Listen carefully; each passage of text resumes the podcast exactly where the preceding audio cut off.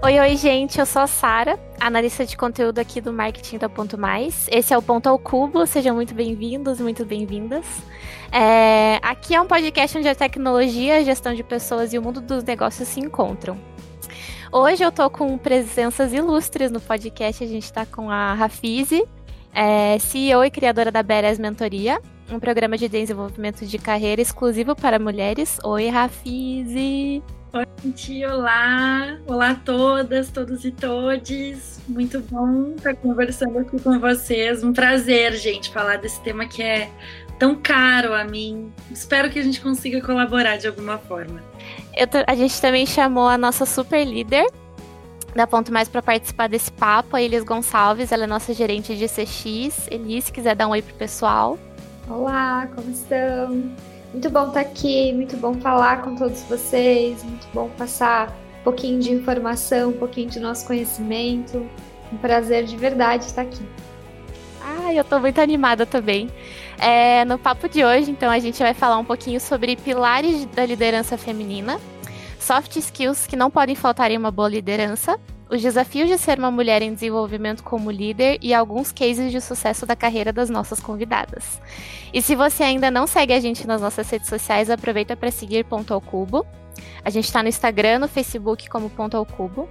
O nosso podcast também está disponível em todas as plataformas como Spotify, Apple Podcast, Google e também no canal do YouTube da Ponto. Então eu quero começar pedindo para vocês se apresentarem, contarem um pouquinho sobre a trajetória de vocês, como que vocês chegaram até aqui, é, quais foram as resoluções sobre a carreira de vocês e, enfim, convidar a Rafize da Beres Mentoria para falar primeiro. Gente, essa pergunta é muito louca, assim, né? Porque ela faz a gente olhar para nossa história. E o que eu acho fundamental quando a gente fala de liderança feminina, né? Que a gente nunca perca a coragem de olhar para as nossas histórias e falar em voz alta sobre elas. Acho que esse já é um grande aprendizado. É, então, bom, a minha eu sou filósofa de formação, né, empreendedora de profissão atualmente, é, porque é isso, assim, enxergo a, a vida profissional para mim, ela tem ciclos, assim, eu exerço as coisas na medida em que elas vão fazendo sentido para mim. Então, nesse ciclo, o empreendedorismo faz muito sentido, a consultoria organizacional faz muito sentido, e a minha formação como filósofa é um grande é uma sustentação para para esse momento assim, né, para que eu faço hoje, né? Então, na Beres Mentoria eu trabalho com desenvolvimento de liderança feminina e mentoria para mulheres, tanto para pessoa física quanto para empresas. E eu vejo que a chave de tudo isso é o pensamento crítico, né? É a construção da diversidade, da pluralidade de pensar, de saberes, né? Então, a filosofia vem como um grande pano de fundo. Naquela época eu estudei filosofia da ciência, epistemologia, estudei Kant, estudei um clássico alemão árduo, foi difícil, né? E assim, numa área da academia em que a gente tem a menor presença de mulheres. Então a gente tem menos mulheres na filosofia do que na engenharia, por exemplo, que todo mundo fala que são cursos majoritariamente masculinos. Não, o curso majoritariamente masculino é a filosofia, a mais de todas. E eu tava lá, né? Então, é... e aí depois disso eu passei um tempo, depois que eu concluí meu mestrado, né, eu passei um tempo 100% imersa no mundo da educação acadêmica, assim, do ensino superior, né? Então, até hoje sou professora do ensino superior, hoje eu dou aula na FAI. Comecei a minha carreira ali, escrevi material didático para crianças, é, foi muito legal, até que eu fui convidada a assumir um cargo de pós-graduação, de coordenação de pós-graduação. Eu criei e coordenei a primeira pós-graduação em inovação aqui em Curitiba. Desbravadora dos sete mares, né? Exatamente. Muito louco isso, né? Porque quando eu sentei na, na cadeira, assim, sabe, do outro lado da mesa, e a minha diretora acadêmica falou assim: Olha, a gente tem um convite para te fazer. Eu achei que eu ia ser demitida aquele dia, quando ela me chamou na salinha dela. Ai, socorro. É, eu falei, era, né? Eu fiquei aqui tacando tanto fogo no parquinho nessa universidade que agora eles vão me demitir. Foi isso que eu achei que ia acontecer. E aí ela falou: olha, a gente tem, uma, tem um curso aqui que a gente só vê que só, só você poderia coordenar, só você poderia criar. A gente vê que você é a única profissional que tem perfil para fazer isso aqui, que é o de inovação. aquilo me deu uma crise de identidade. Eu falei, mas meu Deus, eu, não, eu profissional da inovação, falando sério. E daí no fim eu descobri que era mesmo, né? E abracei isso e todos esse, todo esse mashup de experiências profissionais né, foram construindo o que virou a Beres Mentoria hoje. É, porque eu tava, eu tava em áreas muito masculinizadas. Muito masculinizadas. Nas quais as mulheres achavam que elas precisavam se masculinizar para conquistar algo. Isso acontece muito nessas áreas. Exato. E eu, agora, né, estudando, eu descobri que isso é um fenômeno social, produto de desigualdades. Que é quando eu tento me parecer com, a, com o opressor para não ser oprimida por ele. Então, quando a gente vê uma relação de desigualdade assim, como a masculinidade, fenômenos como esse, né? O da masculinização, a gente tem uma, uma relação de desigualdade. E eu estava nesses lugares. Então, a Beres Mentoria hoje, ela tem o grande intuito de equipar, ajudar nessa tarefa incansável que talvez a nossa geração não tenha para ver, que é equiparar os barquinhos colocar todo mundo no mesmo ponto, assim, dar a minha contribuição para o gênero, né, para igualdade de gênero.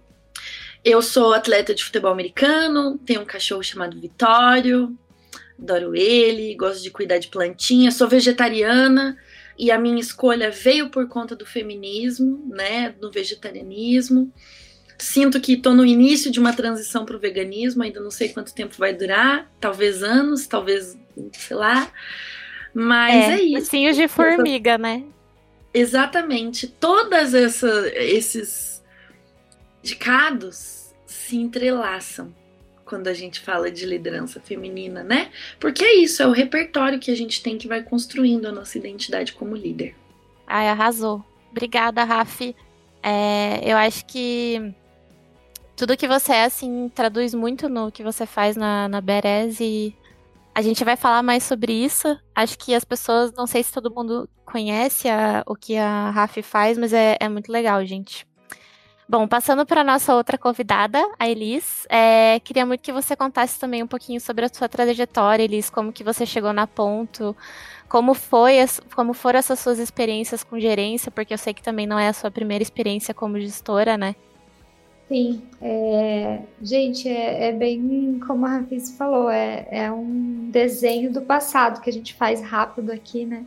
Mas eu trabalhava numa área completamente diferente, eu trabalhava na área financeira, entrei no mundo de, de empresa de tecnologia há muitos anos e é, não consegui sair mais de empresas de tecnologia. Parece que é, é, um imã, assim, né? E vira uma paixão. Você tá ligada a um sistema, a um produto ali, uma empresa que fornece um produto. Mas eu trabalhava na área financeira de, de uma empresa e aí estava um pouco cansada disso e resolvi ir para a área técnica, mas eu não tinha nada de técnico, né? Eu, eu, eu, trabalhava com o sistema, não trabalhava, não, não fazia parte de, de trás do sistema. E aí eu fui convidada para uma, uma vaga é, de, de QA, e é, era teste de qualidade. falei, gente, tem nada a ver comigo, né? Mas eu, eu vou, eu gosto de arriscar, vamos ver o que vem de novo aí. E, e gosto da mudança, então eu vou. Nossa, foi muito loucura, assim, lidar com inovação de produto. E você fala, nossa, não, não, eu, gente, é a coisa mais estranha que eu acostumada a trabalhar com mulheres na área financeira. E aí chegava lá, tinham muitos homens. Você falava, as pessoas não se cumprimentavam de manhã. Falava, meu Deus, o que, que eu vim fazer Caraca. aqui? Eu vim para um lugar que as pessoas não se dão bom dia, e isso para mim era fundamental, e os homens olhando com aquela cara carrancuda, né? E você lidava Elis, com... eu tenho uma pergunta. Eu não sei se todo mundo vai entender o que, que é área de QA. É qualidade? É área de, área de teste de qualidade de, de produto. E aí é, você tinha que lidar com o pessoal que fazia programação e você acha os defeitos, os problemas do sistema, né? E aí você comprovar que você, mulher, você tá achando um defeito no meu trabalho, sou programador, você tá maluca, né? E aí foi, e, e acho que o primeiro mês foi muito difícil, assim, e aquela sensação de será que eu tô fazendo certo? Porque eu tô numa área técnica completamente do que eu diferente do que eu fazia um mês atrás.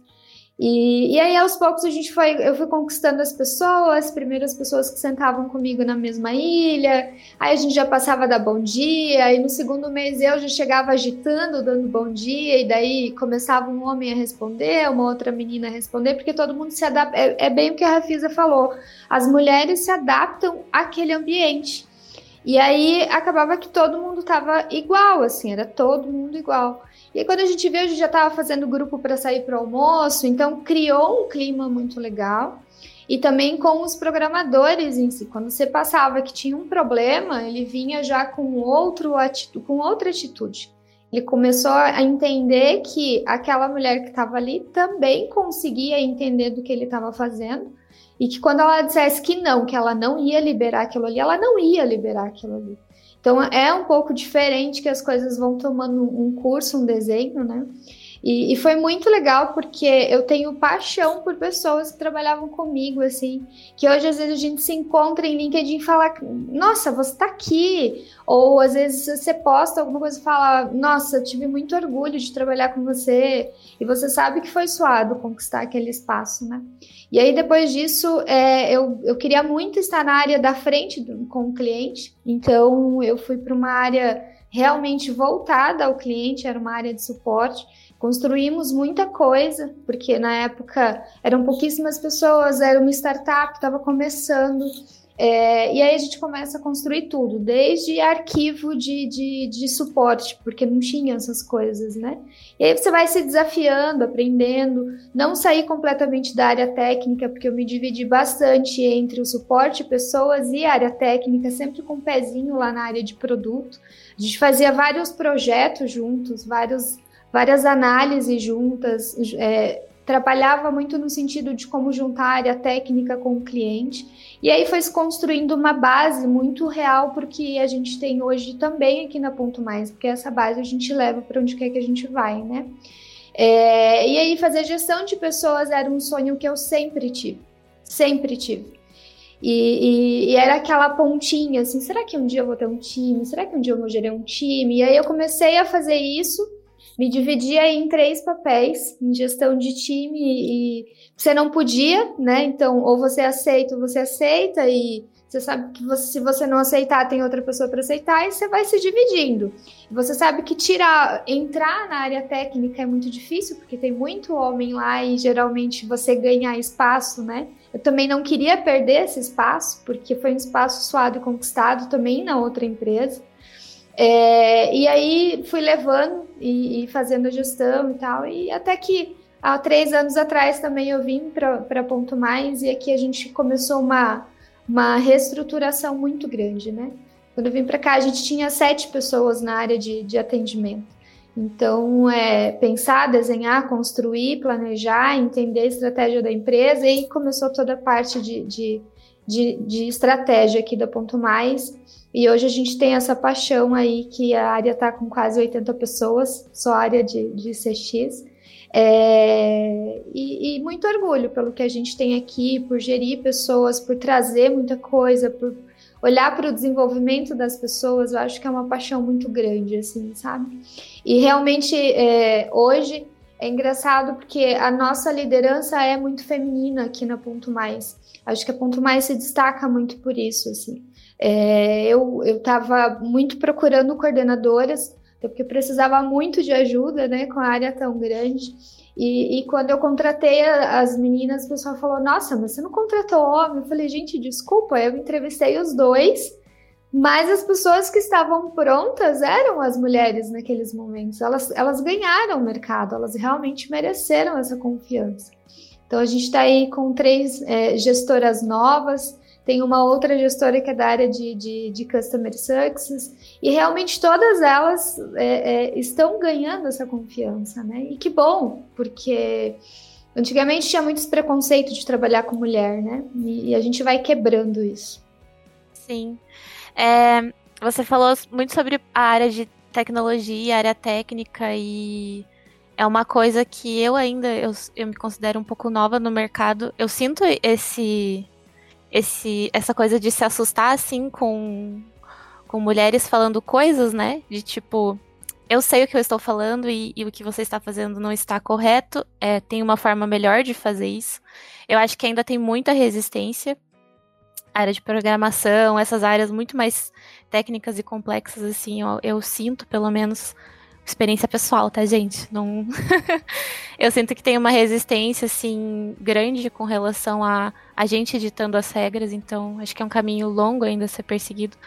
Mas muito legal, assim, o teu ponto de vista sobre. É, realmente foi um, um caminho trilhado e traçado e que você merece. E a gente tem que enaltecer as pessoas pelas habilidades técnicas, né? Independente de quem são. Gente, obrigado por compartilharem um pouquinho da história de vocês. É, é muito legal conhecer a história de mulheres que estão na frente de, de seus negócios, seus objetivos, é, e estão ali para fazer acontecer. Eu queria fazer uma perguntinha é, sobre soft e hard skills para desenvolvimento de uma boa liderança, como o contexto da empresa influencia. Então, o que, que vocês consideram de, de habilidades técnicas e habilidades comportamentais que vocês acham que é importante é, e como isso influencia o contexto da empresa de uma forma geral? Eu acho que a gente sempre tem que ter um equilíbrio é, quando a gente fala de, de, de, soft skill e quando a gente fala. É, é quando a gente está falando de hard skill, a gente tem que ter o equilíbrio, porque só eles não andam sozinhos, não adianta. Você pode conhecer muito de negócio, você pode ser muito técnico, você pode conhecer muito de sistema que você faz, mas se você não tiver o soft skill também desenvolvido, você para, né, você congela. E às vezes as pessoas também não vão conseguir encontrar aí é, em você todo o teu potencial de desenvolvimento de crescimento. Então tem que ter, um, tem que ter o equilíbrio dos dois. Não adianta você ser, você ser um ótimo comunicador, você é super resiliente, mas na hora que você tem que mostrar teu conhecimento, teu conhecimento não existe. Ou teu conhecimento é muito falho. E aí, é, poxa, onde você vai parar? Você não vai ficar podendo contar com a ajuda de alguém o tempo todo para te jogar para frente. Então, você tem que desenvolver muito os dois, não adianta. Tem que conhecer muito do negócio, conhecer muito da parte técnica. Se você vai trabalhar com sistema, se você vai trabalhar é, sei lá, com contabilidade, você tem que conhecer muito disso, mas você tem que ter um soft skill realmente de, de comunicação, um, um, soft skill aí muito, muito avançado para você poder desenvolver. Porque, sei lá, você não gosta de mudança. Cara, o mundo está em constante mudança. Você pode ser maravilhoso, mas se você não gosta de mudança, como é que você faz? Tudo muda tudo todo dia. Não é assim que funciona, né? Então, é, é, um conjunto que, que tem que andar muito bem, assim, você tem que entender muito bem do que você faz ou do que você quer fazer, mas junto você tem que desenvolver aí as tuas habilidades também de, de é, o teu perfil profissional, né? E, e você acha que a, a, a, realidade das empresas hoje, ou a gente pode usar como exemplo a ponto mais, assim, você acha que influencia muito é, o contexto da empresa de forma geral para o desenvolvimento dessas lideranças? É, ele, ele influencia muito se a empresa te dá abertura para isso. Porque às vezes pode ser tudo tão fechado que você pode ter tudo muito bem desenvolvido se a empresa não tem abertura, se a empresa não está abrindo espaço para novos talentos, se a empresa não está é, beleza, eu cobro que você se desenvolva, mas eu tenho espaço para você aplicar, não adianta. Então, vai muito de empresa mesmo. E, e, também vai muito do. Não adianta o QI, né? Não adianta quem indica. Eu vou indicar meu amigo, por mais que você seja mais preparado. E isso muitas vezes tem empresas que trabalham muito nesse sentido. É, tem mil pessoas preparadas, mas quem vai é a pessoa que é o meu amigo, é a pessoa que. E aí, se a empresa é, for nesse sentido, desanima quem realmente está se preparando para caramba em todos os sentidos. Quantas pessoas qualificadas a gente tem e desanimam na empresa que ele está? E então, com certeza, o ambiente da empresa faz muita diferença. Você dá autonomia para a pessoa e deixar ela correr, e deixar ela fazer e deixar acontecer. Nossa, a empresa que faz isso, isso é espetacular. E é isso que a gente sente aqui, né? Se, se você me mostra que você está confiante e que você tá afim de dar esse resultado, vai lá e tenta. Se você errar, a gente vê depois o que faz. Então, poxa, com certeza o ambiente da empresa faz muita diferença. Eu concordo super. Eu ainda vou um pouquinho além. Eu acho que a gente ter diversidade é, nas pessoas que estão coordenando, gerindo e liderando tem um impacto tão grande nisso quanto quanto qualquer outra coisa, assim, técnica que a empresa vai desenvolver, porque é a partir dessa discussão de ideias, dessa troca de, de informação e pensamentos de, de que entram em, em conflito mesmo que a gente consegue ver o desenvolvimento das ideias caminhando, sabe?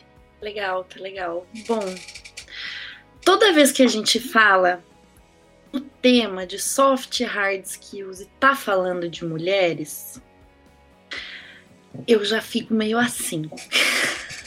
Porque eu fiz uma disciplina muito legal na Universidade Federal aqui nas sociais de gênero e cultura. E é muito bacana, né? Assim, a gente repensar os termos utilizados no jargão da liderança em ambientes tecnológicos e sobre como eles podem refletir certas realidades. Como esses. Quem entende esses termos? O que, que significa esses termos? Até onde vão esses termos? Quem é contemplada com esses termos, tá certo? Então, tô conseguindo me fazer entender? Vocês me interrompam se eu não estiver conseguindo me fazer entender. Não, podem... pode, pode Vamos lá, vamos juntos. E aí a soft hard skill tá nesse lugar de vamos entender o que, que significa isso? Esse é o meu convite. E aí existem estudos sociológicos que apontam que a inter... qual é soft skill? A soft skill é a skill penetrável. A hard skill é a skill não penetrável. E aí que a gente fala, né? Onde, onde moram as soft skills? a gente fala assim, não, porque as mulheres são mais empáticas, as mulheres são mais resilientes. A gente sempre tem, em algum momento, um discurso que essencializa um pack, assim, ó, um pacotinho de soft skills como sendo das mulheres. Somos mais propensas a isso. E aí a gente vai falar de hard skill, de tecnologia, de não sei o quê, de números, de BI, nananã. Esse pack estava tá localizado aonde? Se esse pack fosse uma persona hoje, seria homem ou mulher? ótima pergunta. Como é que a gente grava essas imagens né, no nosso imaginário? Exato. Exato. Então, muitas vezes a gente está cometendo aqui uma, né? Todo mundo fala em soft hard skill. Todo mundo. Eu uso esse termo. Você, todo mundo usa. Mas o que, que quem cabe? E falando nas skills penetráveis e impenetráveis, como isso reproduz preconceitos de gênero? Quem tem a skill penetrável? Tem a skill não penetrável, não é? Então, eu acho que a primeira coisa que a gente precisa fazer enquanto líderes mulheres é trocar o nome. Eu não falo hard skill na minha empresa. Eu não falo soft skill na minha empresa. Eu não falo hard skill e soft skill para equipes que eu lidero. Você tem que falar o nome em português. Habilidades. Habilidades tem várias. Tem as técnicas, tem as que são comportamentais, habilidades de comunicação.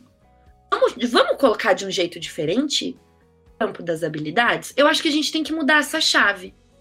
Esse é o primeiro ponto que eu gostaria de colocar sobre soft hard skills. Né? Quando, aí, quando a gente vai colocando outros marcadores sociais, falando de diversidade, a coisa ganha outros nuances. Que é quem tem acesso a inglês? Quem teve acesso a discussões sobre Vale do Silício, que foi onde começou Soft Hard Skill? Quem tem? Agora eu queria trazer outro contexto, que é qual é o que, que vocês podem fazer na Ponto Mais para repensar esse cenário e ajudar as pessoas a desenvolver suas habilidades. É primeiro mudar essa mentalidade da liderança, né? De entender que cada pessoa da equipe vai ter um pacote de habilidades. E a sua função como líder é fazer aquela pessoa brilhar. Sua função como líder, você terá feito um trabalho bem feito quando as pessoas puderem colocar o potencial delas como ele é dentro da empresa, dentro do seu time. Que você, que a Ponto Mais seja uma plataforma para o desenvolvimento dessas habilidades. E aí, outra coisa, falando de diversidade aí também, né? Porque pensar liderança feminina sem pensar diversidade, a gente não está pensando liderança feminina. O que, que a gente pode fazer? Diminuir os, as, o, as barreiras, né? Porque o que, que acontece? Se eu falo soft skill para uma pessoa que não tem inglês, eu numa barreira.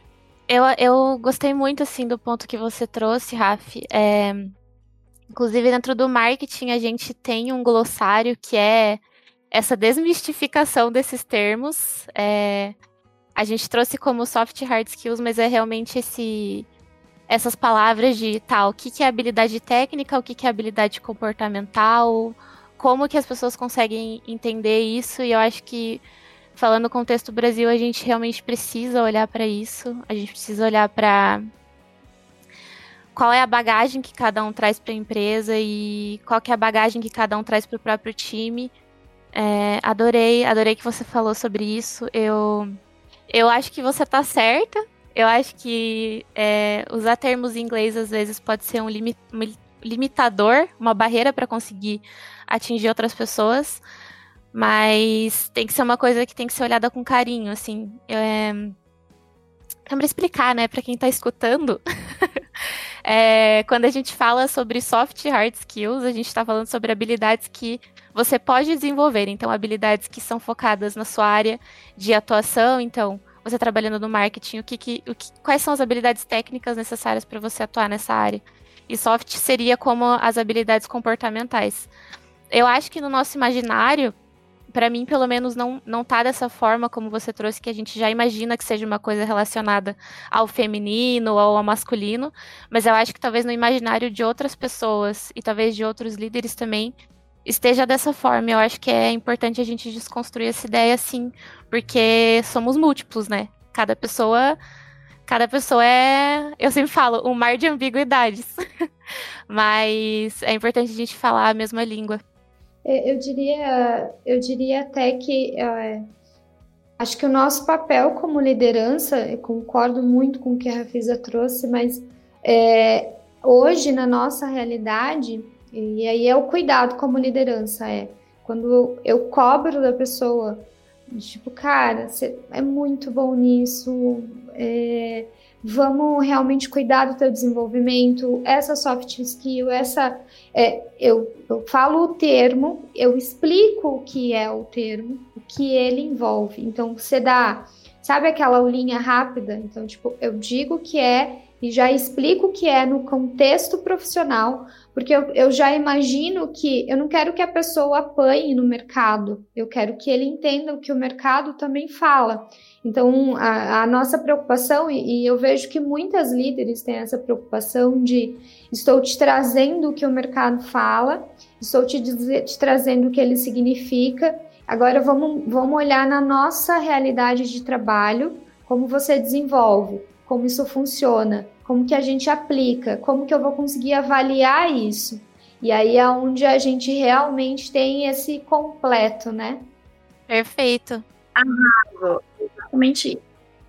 Já que a gente está falando sobre comunicação, eu queria perguntar para vocês o que, que vocês acreditam é, com relação à comunicação assertiva e como foi para vocês se posicionar profissionalmente, é, como vocês tiveram que se expressar, se vocês sentiram algum tipo de dificuldade ou se vocês sentem que vocês têm que se portar de, de tal forma para falar a altura. Eu sei que a Elis ela trata diretamente com diretoria, então eu não sei se a comunicação nesse sentido precisa ser diferente.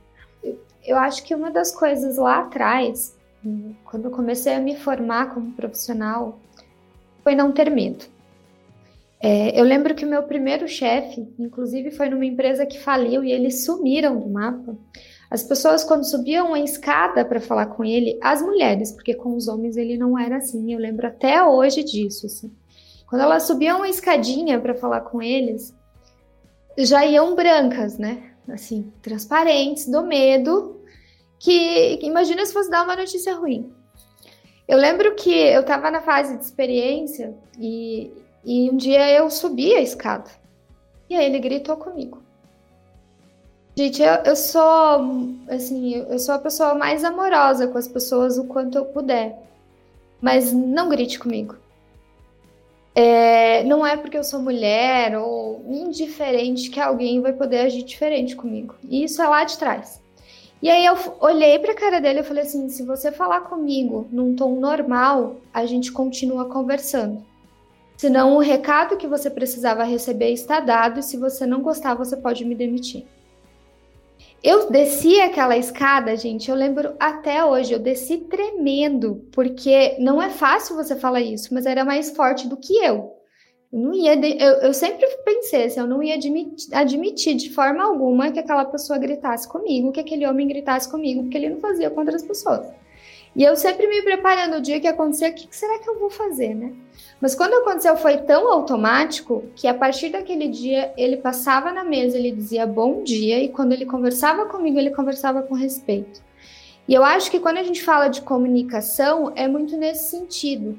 É, você tem que demonstrar que você exige o mesmo respeito de comunicação e que você tem a mesma liberdade de falar com as pessoas como elas falam com você. Não importa a posição que a pessoa tenha e não importa quantos homens estejam nessa posição ou, ou indiferente. Então, hoje, é, eu lido com pessoas na diretoria e eu amo o time que eu trabalho. A gente tem essa liberdade. Eu, eu lido diretamente com o nosso CEO desde que eu entrei na Ponto Mais. E claro que eu já tive milhões de frio na barriga, quanto se a estratégia que eu estou entregando e que eu quero trazer é a melhor para a empresa. Mas eu nunca tive problema em relação a é, nossa, ele vai brigar comigo, ele vai alterar o tom de voz e eu não sei como eu vou reagir, porque eu sei que se ele fizer isso eu vou reagir muito mal com ele. Não vai ser a reação que ele espera.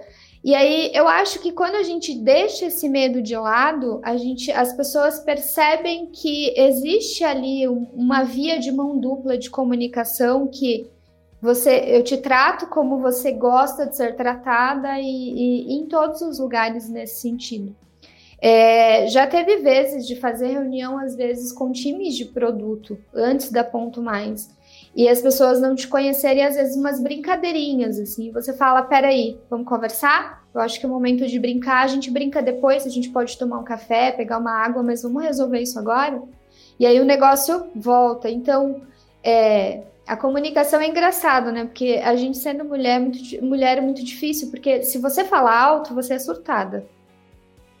Se você tá brava porque alguém já errou mil vezes, você tá de TPM. Então, essa, esses vícios de mercado é muito difícil realmente lidar. Às vezes você só quer dizer, gente, voltem para a realidade, né? É, e é muito difícil lidar com isso. Mas acho que é muito. O primeiro passo é não ter medo de falar o que você pensa. Não importa quantos homens tenham na sua frente. Como a gente está falando de liderança feminina, é muito isso. Não importa quantos homens tenham na liderança com você ou estejam na sua frente, não tenha medo de falar o que você pensa. Tenha confiança de que se é isso que você acha que é certo, faça, sabe? É, porque senão você se perde, porque as pessoas vão ver de forma diferente do que realmente elas têm que ter o respeito pela mulher que está ali do lado deles, no mesmo papel, executando a mesma coisa e lutando do mesmo jeito, sabe? Arrasou. Eu achei legal que você falou que você reage ainda. Porque eu acho que se fosse comigo eu ia ficar paralisada. Se alguém gritasse comigo ou coisa do tipo, não sei se é amadurecimento de mercado ou aprender a lidar melhor com os problemas, mas eu acho que eu ia ficar assim, o que que tá acontecendo, sabe? Eu acho que é. Eu, eu sempre me revolto muito com as coisas injustas, assim, isso é desde pequena. Então, quando eu vejo alguém fazendo alguma coisa, principalmente quando é mulher, que você fala assim: ah, bonito, se fosse com homem você não faria, né? Então vem cá, vamos conversar. Me sobe o sangue de uma forma, porque, poxa, é, não é todo mundo que tem coragem, às vezes, para enfrentar, então isso me dói muito, assim. O início da minha carreira também foi assim. Né? Eu já tinha uma coisa assim de, poxa, eu sou professora desde os 19 anos eu fiz teatro, sabe, desde os nove. Então eu falo alto, eu projeto a voz e as pessoas diziam: você berra, você berra, você berra. Ai, que desaforo. Ah, para, fala mais baixo. Agora, e eu falava. Agora chegou um momento que eu falei, você que lute, entendeu? Com o volume da minha voz. Agora no computador é ótimo que a pessoa pode abaixar o volume do computador dela, mas eu não vou, né, mudar o meu tom de voz e tal. Então, também teve muita gente que confundiu, né, a minha objetividade às vezes é, com grosseria. Nossa, tá sendo grosseiro. Eu falo, nossa, mas se você ouvisse a mesma, mesmo script de um homem branco, você dizer que fibra a pessoa sabe o que ela está fazendo. É bem isso. O que eu poderia acrescentar nesse momento que nós vivemos de trabalho híbrido, eu acho que agora sim a gente precisa trazer outros elementos quando a gente fala de comunicação assertiva também, além, né, do falar aqui, ó, né? Então a gente tem que fazer um bom fluxo de informações, a gente tem que entender que informação não é comunicação. Então tem que organiza as informações para que você consiga comunicá-las da melhor forma. Quando a gente fala de mulheres, a gente fala de uma realidade de sobrecarga, de acúmulo de funções que precisam ser comunicadas. Horários de trabalho, comunicação assíncrona, comunicação síncrona precisam estar bem delimitadas. Porque às vezes, 11 horas da manhã, que é o melhor horário para você fazer uma call, é a hora que a, a pessoa que exerce tarefas de maternidade e cuidado está preparando o almoço das crianças. Então, esses acordos todos, hoje, entram no pacote da comunicação assertiva. Vocês entendem o que eu estou querendo dizer? Eu acho que a gente precisa colocar isso além do posicionamento, que é fundamental, uma questão basilar aqui que a Sara trouxe. É, então, organizar as maneiras, os canais pelos quais a gente se comunica. É, trazer esses limites. E, assim, usar metodologias, né? Se você puder, usar metodologias de conversa, né? Toda líder, todo líder para mim hoje tem que ser um grande facilitador de conversas anfitriar boas conversas para sua equipe. Eu acho que essa é uma habilidade fundamental. Não dá mais 2021 você querer ter um cargo de liderança e não ter uma formaçãozinha em facilitação entendi. Pra, no meu ponto de vista da liderança, você tem que ser um facilitador. E então eu acho que toda, é, sabe, tem muitas ferramentas que a gente pode utilizar. A comunicação não violenta, que não é você virar um Buda, aceitar tudo. Comunicação não violenta é sobre a arte de ter conversas difíceis, minha gente. Sim. É, a gente estava conversando com a, com a Marcela, que é a nossa tech líder aqui, ela uma das coisas que a gente bate muito na tecla, assim, principalmente agora que estamos em home office, é a comunicação assíncrona. Então, tem um, tem um estudo que fala sobre comunicação assíncrona e dessíncrona, eu acho que é o nome. Que é sobre você é, falar tudo é, sem que a pessoa tenha que responder, assim. Então, tem uma forma de você se comunicar no online que é você fala oi, tudo bem? E você já coloca as informações que você precisa da pessoa para não ficar aquela coisa de preciso que ele me responda ou que ele esteja 24 horas online presente, né, no computador. Eu acho que é muito sobre isso, assim. É isso. É isso. E é um, é um momento complicado, assim. Principalmente quem não tem essa. Quem não tem muita facilidade com comunicação de, de, de geral, assim, falar com as pessoas no online é com, complexo. A Dana Haraway, é, que é uma feminista, nossa, ela é maravilhosa. Ela escreveu. Ela é uma das grandes precursoras do que a gente chama de antropologia ciborgue. Nunca, nunca ouvi falar, Rafizi. Fantástico. Tem até uma linha do feminismo agora que está começando a estudar isso, chama feminismo ciborgue, que é a interação, né, falando da antropologia ciborgue, é a interação do ser humano com a tecnologia, os desdobramentos disso. Porque, gente, se você mergulhar nesse tema aí, ó, é o seguinte: a gente tá aqui, ó. Tem eu, tem esse quadradinho aqui que a gente chama de smartphone, que tem um outro eu lá dentro, porque eu tenho uma conta no Instagram, eu publico, no LinkedIn, tem outra Rafise lá dentro. Que não necessariamente é igual a física está aqui do outro lado da tela. E isso tem desdobramentos, gente. Seríssimos quando a gente fala de gestão de equipe, de liderança. né? Então depois eu posso até deixar o textinho da Dana Haraway para quem quiser, né? A gente pode pôr na descrição do podcast para vocês lerem. É assim, eu vou deixar um TED Talk, na verdade, sobre antropologia simbólica que é melhor, mais palatável, para vocês entenderem as dimensões do que significa isso. É, então eu acho que a comunicação hoje ela ganhou nuances muito complexas. A gente precisa olhar com cuidado. Ela mescla com informação, então o fluxo de informações é fundamental, né? E, e quando a gente fala de mulheres, a gente também precisa falar de comunicação síncrona e assíncrona, trabalho híbrido, esses temas se imbricam. A gente precisa desenrolar esse novelo aí. Perfeito. Gente, mais uma perguntinha sobre negociação. Como é para a mulher negociar em ambiente de liderança? Conversas difíceis. Não sei se vocês já estiveram em posição de, de ter que bater, bo bater boca entre, entre aspas, né? Mas realmente se colocar lá. Às vezes nem tão entre aspas. É. Bom, negociação, assim, eu acho que a primeira coisa que é importante dizer é que é habilidade. Tudo você consegue desenvolver. Então não tem a negociadora nata, não tem, né? Tem roteiros importantes, tem elementos importantes que você pode levar para uma negociação. É, é, muito, é bem legal, assim, de uma forma técnica. Estudem isso. Ah, estudem isso, contem com a Beres Mentoria para trabalhar essa habilidade, fiquem muito à vontade em nos procurar. Mas o que, que eu acho, assim, né? A pergunta é se a gente já viveu isso. Eu acho que você ser mulher e estar tá num cargo de liderança, você está negociando eternamente, nunca acaba. Real, assim, não tem que dizer entendeu? Porque é o tempo inteiro, né, se colocando, é o ato de se colocar constantemente, né? Levar os seus interesses adiante, né? Então, quando a gente fala de liderança feminina, diversidade, é uma negociação eterna, assim. Infelizmente ainda, né? Pontos que eu acho que são importantes de serem levados com respeito à negociação. Bom, eu acho que tem que saber muito bem o que você quer antes de ir, sabe? Tem que ter uma visão muito estratégica da sua carreira, do posicionamento de marca da empresa. A minha dica é: vá com interesses. Não tem problema. A gente tem uma coisa muito do, da interesseira, né?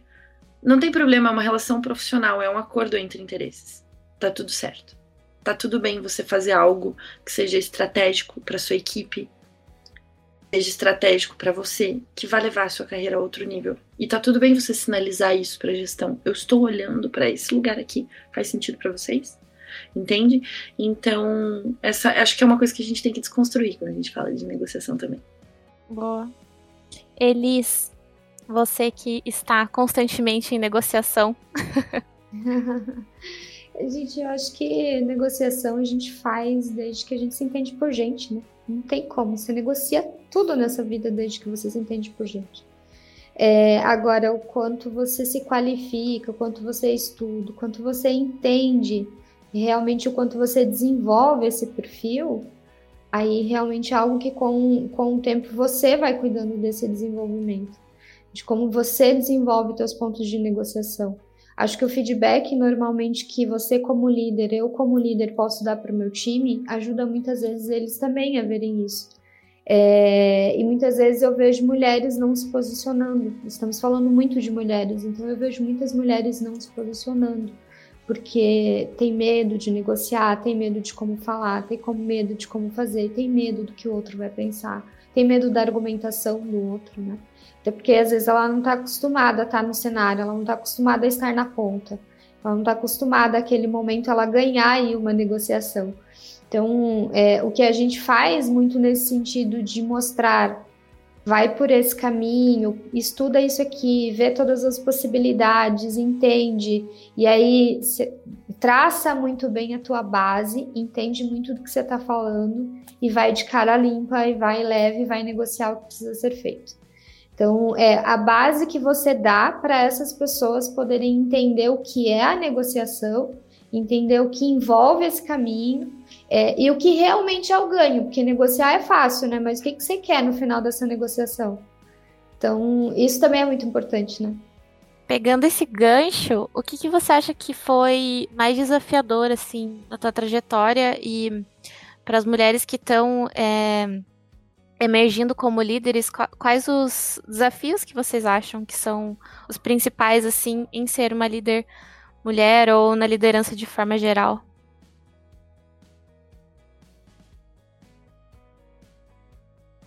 É, mas eu acho que o desafio de negociação, quando a gente fala de mulher, ele vem lá de trás, sabe? É você negociar a tua carreira quando todo mundo acha que o correto é você casar, ter filhos, e por que, que você não tá dentro de uma casa, por que, que você tá fazendo isso, por que, que você saiu e não avisou teu namorado que você ia ficar fora? Como é que você fica fora, fica trabalhando até tarde e teu namorado tá fazendo o que em casa? Meu Deus! Você escutou essas coisas? Todo mundo escuta isso, que a mulher está numa liderança, ou que perde noites de trabalho, ou às vezes vai final de semana trabalhar. Você escuta muito isso. É, eu, eu já, já perdi entrevistas de emprego porque, ué, mas você já devia estar tá tendo filhos, por que você está aqui e não está casada? E aí eu não consegui me aguentar e responder. Então, falar assim: olha, eu vim aqui para falar do meu lado profissional. Se você quer falar, gente é, é, mais forte que eu. Então, assim, eu, e eu falo com respeito, mas eu falo: olha, eu vim para falar do meu trabalho profissional. Você não me perguntou das minhas experiências profissionais ainda. Se você quiser falar sobre elas, a gente continua. Mas eu não tô aqui para falar por que, que eu não, não, não escolhi ter filho agora, por que, que eu não vou ter filho agora. Isso eu não, não digo nem para meus pais, isso é coisa minha. Meus pais não me cobram isso mais porque eles já entenderam que não é esse o caminho. Que eles já sabem que eu tracei um caminho para minha vida. Então, como é que você vem me dizer isso? E, e assim, uma entrevista no meio de 10 pessoas. Ela me perguntar isso no meio de 10 pessoas. Você falar assim, ah, você tá Que absurdo. Não pode. Então, acho que a negociação como mulher, ela vem desde lá de você criar o teu caminho, de você mostrar que vou com medo, mas vou com medo mesmo, porque eu sei que se der errado todo mundo vai dizer, viu? Eu falei que tinha que ter casado, eu falei que você tinha que ter, eu falei que você. E aí você vai mesmo assim. Acho que a negociação vem desde aí, sabe? E é isso que você, é isso que eu passo para frente para as pessoas que trabalham comigo, que, cara, um modelo bonitinho. Você só tem que seguir se você quer seguir. Porque se você quer seguir teu sonho, se deixa o modelo bonitinho para lá e, e, e no final das contas, a negociação é: eu vou fazer o melhor que a vida me proporcionar fazer por mim. Não posso ficar pensando no que os outros acham que tradicionalmente é o correto e eu ficar negociando, disfarçando, justificando. Não estamos aqui para isso. Acho que como mulheres, a gente não está aqui por isso. E a gente passou muito por isso aqui, muito por esse tipo de situação, inúmeras vezes assim. Né? Nossa, para mim é um pouco absurdo escutar isso. É, é real, infelizmente. Eu nunca escutei isso em entrevistas de emprego. Muito obrigada por isso, destino, mas é muito absurdo que as pessoas ainda perguntem esse tipo de coisa. E com certeza não perguntam isso para quem tá fazendo entrevista e é homem, sabe? Com certeza. Eu acho que tem um pouco a questão geracional, sabe, Sara? Porque estamos ocupando cargos de liderança hoje, a gente fez parte de uma geração que é bem o início da transição ali, de várias coisas dentro do ambiente de trabalho, né? A Elis contou essas experiências. Eu tive vários relacionamentos afetivos rompidos conta do horário de trabalho da minha rotina como líder. Vários. Foi um só, porque as pessoas não conseguiam suportar sabe? Então, assim, existe, né? Desde coisas assim, é, são agressões muito simples. Desde num exame admissional e num exame demissional, perguntar a data da sua última menstruação. O que, interessa no exame admissional? Saber a data da minha última menstruação. Interessa para a empresa para saber se você não está grávida. E aí, qual é o problema de receber uma mulher grávida? Né? Entende? Então, assim, é bem isso que, que a Elis falou. A nossa vida é uma negociação eterna, cara. Entendeu? É o tempo inteiro isso, sabe? E é cansativo. É cansativo, é desgastante, né? Por isso que na nossa geração, por exemplo, um fenômeno da pandemia, né, que tem a ver com negociar tempo aqui, vamos falar um pouco, já que a gente mesclou um pouquinho esse tema, não é? Com a, com a contribuição da Elis. Uma em quatro líderes pediu demissão. Sim. Porque a empresa não negociou o seu tempo, seu conceito de produtividade, com o acúmulo de tarefas, de cuidado e trabalho não remunerado dessas líderes. Uma em quatro, 25%, nós perdemos. é isso que as pessoas falam assim, eu não, não a empresa diz: eu não negocio. Você tem que vir aqui negociar seu corpo, sua alma, seu tempo, sua energia. Mas quando você precisar, a gente não vai negociar. E isso é, é patriarcado somado ao capitalismo. Né? São duas estruturas, né? na sua raiz, o capitalismo. Né, que é um fenômeno, né, um sistema que oprime muito as, as mulheres e as fêmeas, né? Esse, esse dado é bem chocante, assim, né? E tipo, a gente sabe que, bom, desde sempre essa coisa de você ter que fazer duas funções, além de ser para as mulheres, né, que conseguiram atingir um nível profissional, tem que ser essa profissional excelente, tem que estar 100% nesse local em que você não erra, e, e também cuidar dos afazeres da casa. Então, agora na pandemia eu acho que isso foi bem agravante, assim, para tantas. Por isso que é muito importante, né, quando a gente fala de liderança feminina, tem um negócio aí que tem que correr, converger com esse tema, que é o repensar masculinidades. Né? A Beres Mentoria, a gente sempre faz um programa de. Sempre que uma empresa pede programa de desenvolvimento de liderança, a gente fala, ótimo, fazemos, mas quando a gente tem a oportunidade de fazer do nosso jeito mesmo, assim, do, sabe, do jeito que a gente gostaria, a gente sempre insere uma discussão sobre masculinidades. Principalmente quando a gente fala de trabalho remoto. Porque a gente precisa repensar papéis. Todo mundo precisa repensar o conceito do ajudar na casa, precisa repensar a essencialização do cuidado, né? O que, que é a essencialização do cuidado? É dizer que o cuidado é uma atividade das mulheres, que as mulheres cuidam melhor que homens. É mentira.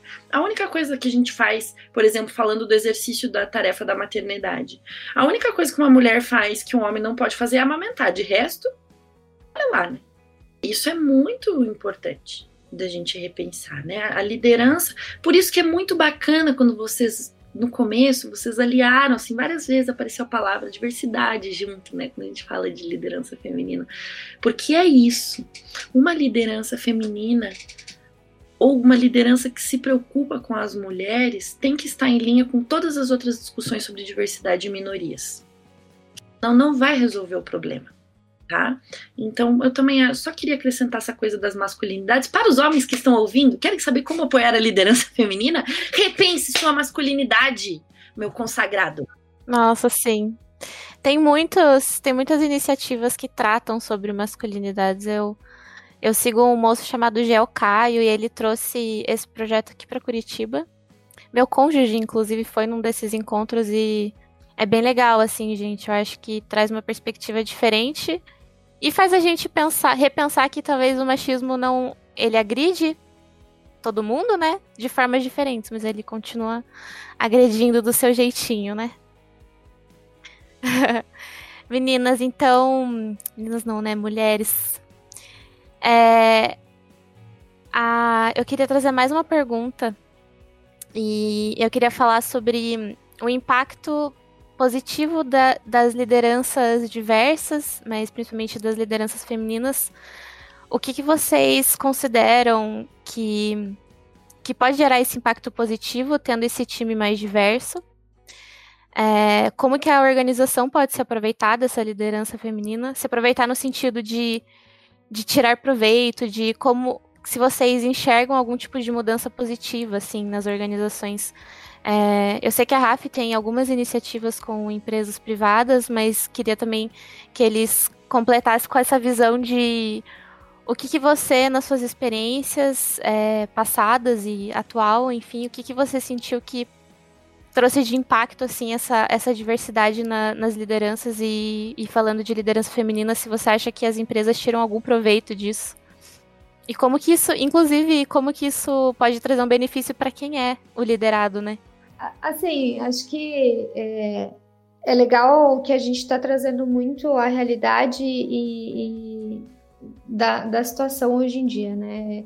A gente, eu já trabalhei com vários líderes femininos e, e líderes é, masculinos e, e de verdade, de todos eu colhi alguma coisa boa. É, eu, eu tenho um, o propósito de, com quem quer que seja meu líder, colher o que é de bom.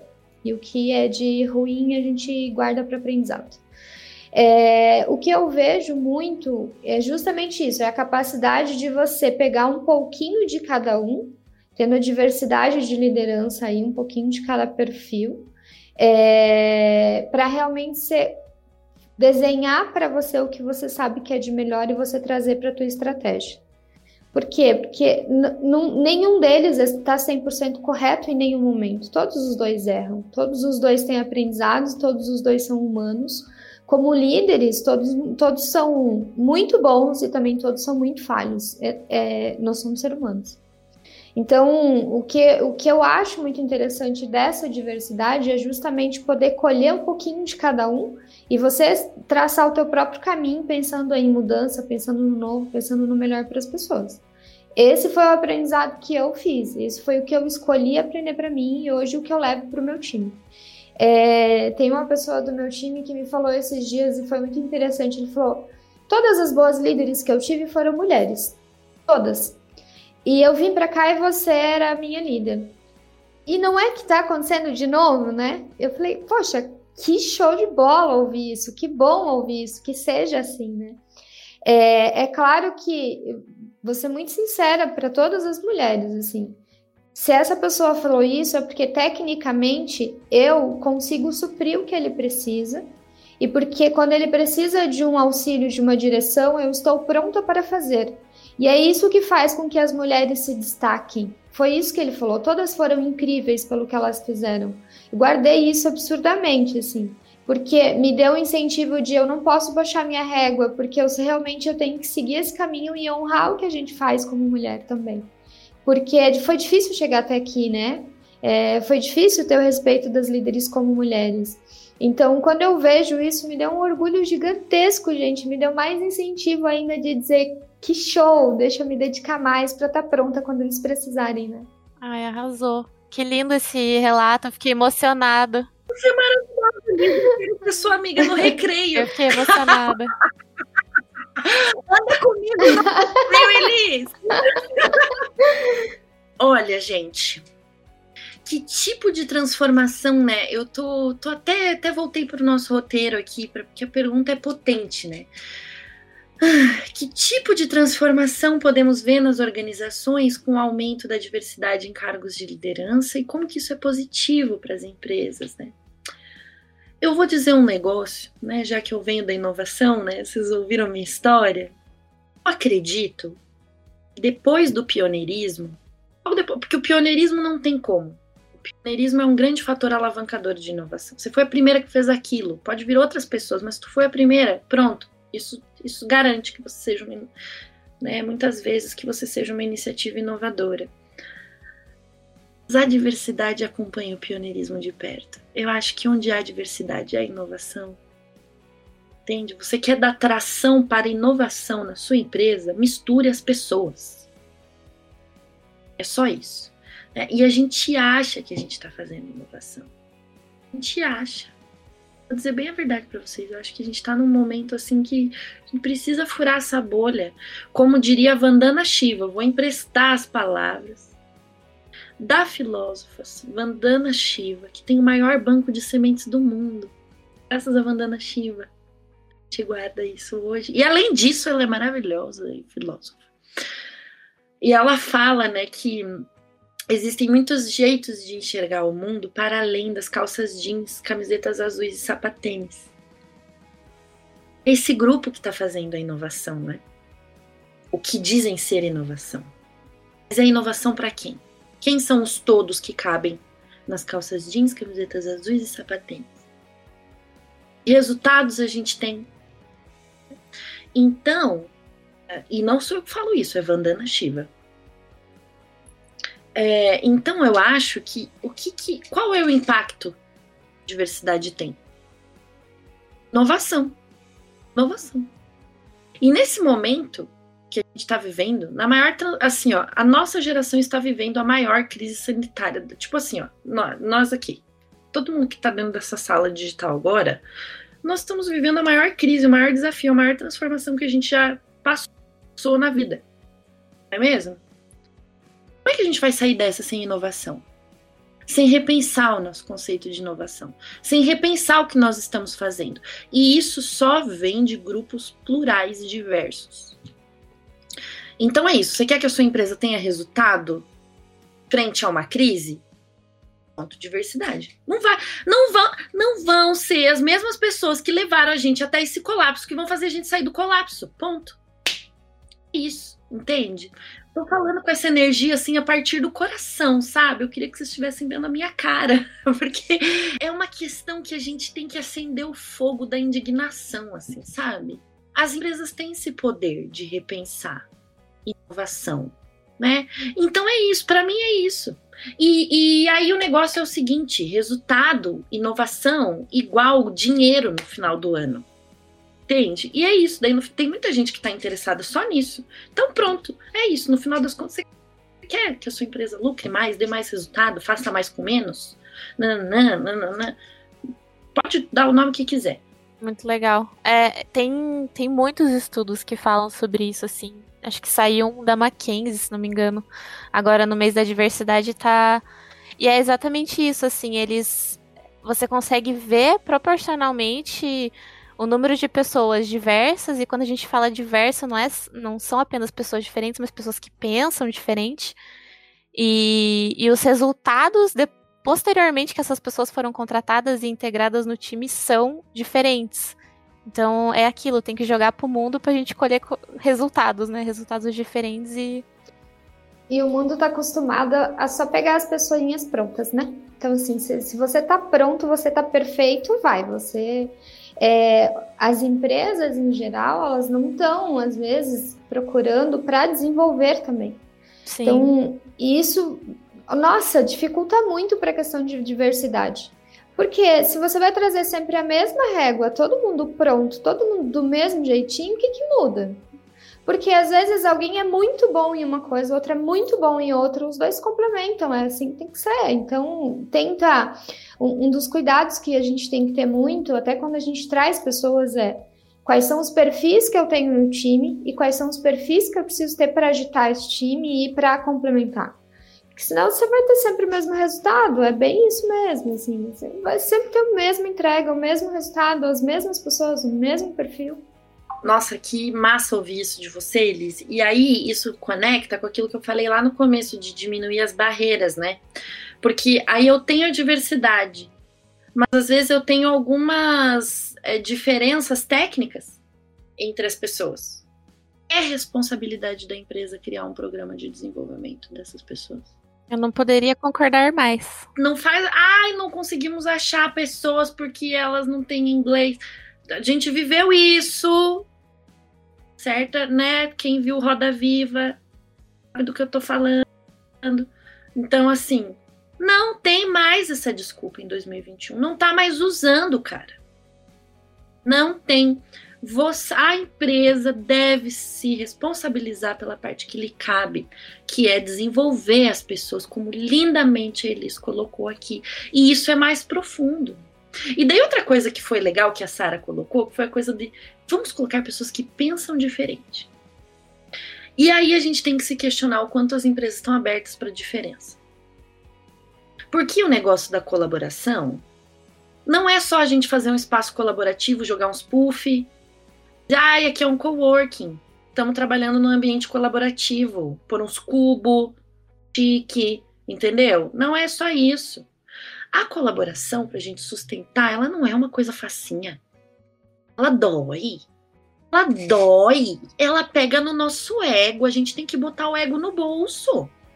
Entende? Muitas vezes. Você quer diversidade? Beleza. Você tá pronto para as conversas difíceis? Você tá pronto para sua ideia não ser aceita? Você tá pronto para ouvir as verdades? Ou não tá? Tem que estar. Tá. Entendeu? Porque é isso. Então, colaboração não é igual coworking fofinho. Colaboração é sentar um monte de gente que pensa diferente e a gente ter a habilidade de conversar, sustentar a diferença para chegar no resultado que importa. Isso também é diversidade. Aqui, pegando um pouco de carona nas falas da Sara e da Elis, queria trazer essa colaboração. Adorei. Gente, dica aqui, ó, no marketing, a gente tem um, um negócio que se chama 5 minutos sem perder a amizade. E aí, todo mundo fala o que precisa ser falado e tá tudo bem, entendeu? Depois tá, tudo se acerta, não tem problema nenhum. E é muito importante esses momentos porque às vezes você tá achando que não pode falar, e aí você fala, e aí outra pessoa acha incrível, e aí vocês desenvolvem coisas mais incríveis ainda. Então, adorei, meninas.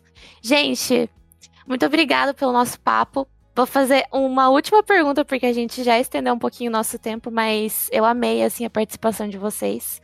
Eu queria, se vocês tivessem algum case de sucesso que vocês pudessem falar pra gente. Alguma experiência positiva é, com, com relação a esse assunto, assim, de tanto diversidade quanto liderança feminina, se vocês tiveram alguma experiência assim que deixou vocês sabe, deu aquele wow assim que vocês falaram, nossa, é para isso que eu tô trabalhando, é para isso que eu tô aqui, é para isso que que eu acho que eu vim, sei lá, vim pro mundo para ver esse tipo de coisa acontecer, sabe? Não sei se vocês teriam alguma história assim. A Fiz e eles, se quiserem compartilhar com a gente que eu vou dizer para vocês, né? Então, o lugar fora, hoje, eu ocupo a maior posição dentro da minha empresa, né? Então, eu não posso esquecer que eu sou líder dela hoje, eu ocupo a maior posição, a posição mais alta dentro da minha empresa, né? As pessoas falam isso, ah, agora eu empreendo, não exerço mais cargo de liderança. Negativo, 100% do tempo. Né? É, mas eu vou falar das minhas lideranças no corporativo. E o meu corporativo foi pela via educacional, né? Então, eu trabalhei em universidades privadas aqui de Curitiba, né? E eu era responsável ali por alguns, alguns projetos de inovação numa universidade. E um deles era orientar trabalhos de conclusão de curso já com a visão do empreendedorismo e das startups. E esse trabalho era assim, ia, não ia, ia, não ia, ninguém entendia direito por quê. E a gente, eu e o meu gestor, a gente, né, pra pessoa que estava acima de mim ainda, eu já tinha um cargo de gestão. Não, gente, é, é assim, essa galera de tecnologia, eles precisam falar essa linguagem, esse projeto precisa já estar tá desse jeito. E eu fiquei três anos trabalhando nessa instituição, remando contra essa maré. E aí eu já estava me planejando para fazer uma transição de carreira, estava me planejando para assumir a Beres Mentoria 100% do tempo. E em dezembro do ano que eu decidi sair, de 2018, foram as bancas de TCC, né? E daí teve um grupo que não foi orientado nessa metodologia e um grupo que foi orientado nessa metodologia que a gente tinha criado. É, e aí a banca avaliadora falou assim: nossa, agora a gente conseguiu perceber a importância do trabalho da Rafis aqui nessa instituição. Eu pensei, agora eu posso sair tranquilo. Arrasou. Um mês depois eu estava fora, assim. Mas o que, eu quero, o que eu quero dizer com isso? Não desistam das suas carreiras, não desistam da sua discussão. Não desistam. Sabe? Às vezes é difícil, cara, alimentar esse diálogo.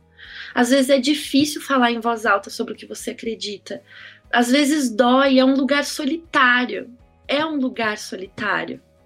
Mulheres que desejam liderar, a gente precisa saber que a gente anda solitária na maioria das vezes, mas que tem pequenos espaços como esse que a Ponto Mais está cedendo aqui pra gente, em que a gente pode se reunir e se nutrir. Ver que tem várias lobas solitárias. Você também viveu isso? Você também? Né? Então não desista e ache o seu clã, né? Continue fazendo. Acho que é bem isso mesmo, Rafisa. É, não desistam. É, não é fácil. Não é nada fácil. É, eu, eu, comentei com vocês que eu sempre quis muito fazer gestão de, de times, de pessoas. É uma paixão que eu tinha, assim. Quando eu falava em trabalhar lá, né, pequena, eu falava assim. Ah, eu quero, eu quero ser chefe. Mas o ser chefe era porque eu sabia que ia ter um time. Ia ter pessoas. Naquela época eu não sabia explicar isso, óbvio, né? Era pequena. Eu ficava imaginando eu ensinando as pessoas, falando para as pessoas, conseguindo servir de exemplo, sei lá, eu imaginava aquele mundinho. Assim. E aí, é, eu sempre gostei muito de RH também. Eu trabalho na área de cliente e eu sou apaixonada por pessoas e RH também. Eu lembro que alguns anos atrás, é, na empresa que eu estava, me chamaram para trabalhar no RH. Eu estava estudando RH e falaram assim: só que nossa, dinheiro super curto, ganhava muito mal, muito mal. É, sempre me virava sozinha, morava sozinha. E aí eles amaram o meu trabalho. Eu passei um mês com eles, eu fiz um job dentro da empresa. Então eu ficava duas, eu trabalhava oito horas, duas horas eu ficava lá no RH. E eles amaram o meu trabalho e eu amei mais ainda, porque era onde eu queria estar, né? E eu imaginava dali fazer vários processos de, de, de desenvolvimento de pessoas, um monte de coisa. E aí chegou o dia e falaram assim: olha, a gente quer muito que você continue com a gente. A gente abriu uma vaga oficial, só que essa vaga é de estágio. É, então eu não tenho como abrir uma vaga efetiva e você é efetiva na nossa empresa. Então a gente teria que entender se você quiser continuar com a gente, você tem que pedir para sair, porque a gente não pode reduzir seu salário. Então você tem que pedir para sair e aí você entra aqui no RH como estágio. Você fala assim, cara, eu não tenho condições de fazer isso. Vocês amaram meu trabalho, eu trabalho aqui há alguns anos, vocês também adoram meu trabalho na outra área, mas eu tenho que pedir para sair por uma diferença X de salário só. E, tipo, não era muito, gente, mas é só porque a empresa não abria. Devia ser uma diferença, sei lá, de 300 reais, 400 reais. E para uma empresa do porte que era, né? E aí eu falei, gente, eu não tenho condições. E eu lembro que eu chorei assim uma semana inteira. Que eu falei, cara, eu gostaria de ter condições de me dar ao luxo de dizer, me demitam e eu vou com o estágio, porque eu sei que a vaga vai ser minha depois do estágio, mas eu não tenho condições financeiras de pagar aluguel, de pagar todo o resto e lidar com isso, porque eu preciso, o boleto vai bater no final do mês. E aí eu desisti daquilo. E para mim foi uma quebra, tipo, meu sonho acabou, né? Acabou ali meu sonho, assim. E aí, hoje, é, eu vejo muito que tudo que eu queria em relação a pessoas, talvez não fosse lá mesmo. Porque você realizou sendo gestora de time, dentro do atendimento, dentro de... Eu tenho, hoje, eu tenho quatro gestoras maravilhosas, maravilhosas. Então, o time ama elas, os times amam ela. Mas que até três meses atrás eu estava liderando praticamente sozinha 60 pessoas. E que, mesmo assim, a gente rodando uma pesquisa interna aqui de NPS, uma nota foi espetacular e eu fiquei muito feliz. Porque eles avaliam a gestão. Então, se eu parar para pensar, eu chorei pra caramba lá atrás, porque eu achei que lá era o caminho de entrada e, na verdade, eu consegui realizar tudo o que eu quis em relação a pessoas, desenvolvimento, através da gestão e da liderança. Porque aqui eu pude fazer muito mais do que talvez eu poderia fazer lá. Porque aqui eu planejo do zero o treinamento, o desenvolvimento das pessoas, a conversas, o one-on-ones, saber como é que tá o filho, saber como é que tá a pessoa, acho que eu realizo muito mais, eu sou muito mais realizada com gestão de pessoas pelo caminho que eu optei. Então, acho que eu tenho muito orgulho de gestão de pessoas e é algo que na vida eu acho que eu nunca vou querer deixar de fazer gestão de pessoas, sabe? Liderança de times, liderança de pessoas. Indiferente à área de negócio que seja, assim. Então, para mim, hoje é. Se eu puder dizer que isso é algo que me doeu muito lá atrás, me mostrou que valeu a pena persistir, assim, não desistir.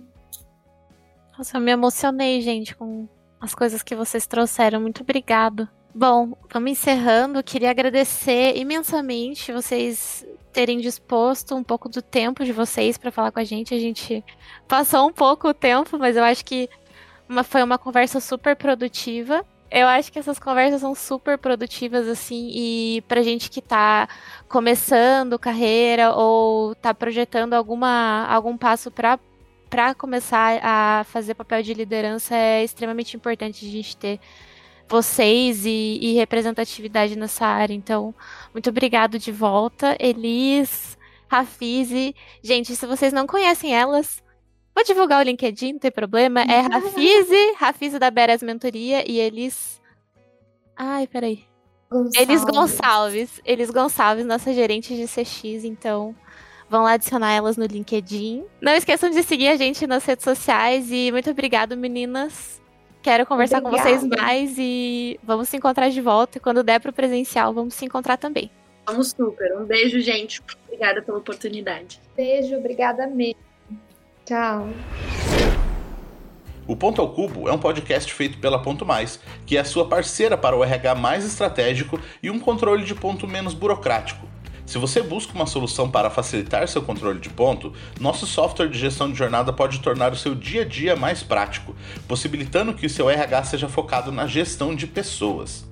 Deixamos um link na descrição desse podcast para você conhecer mais sobre a nossa ferramenta. A Ponto Mais oferece 14 dias de uso gratuito para que você possa conferir todos os benefícios de modernizar o seu RH. Aproveite e siga Ponto Mais em todas as redes sociais com o arroba Ponto Mais Web. Ficamos por aqui, até o próximo episódio do Ponto ao Cubo.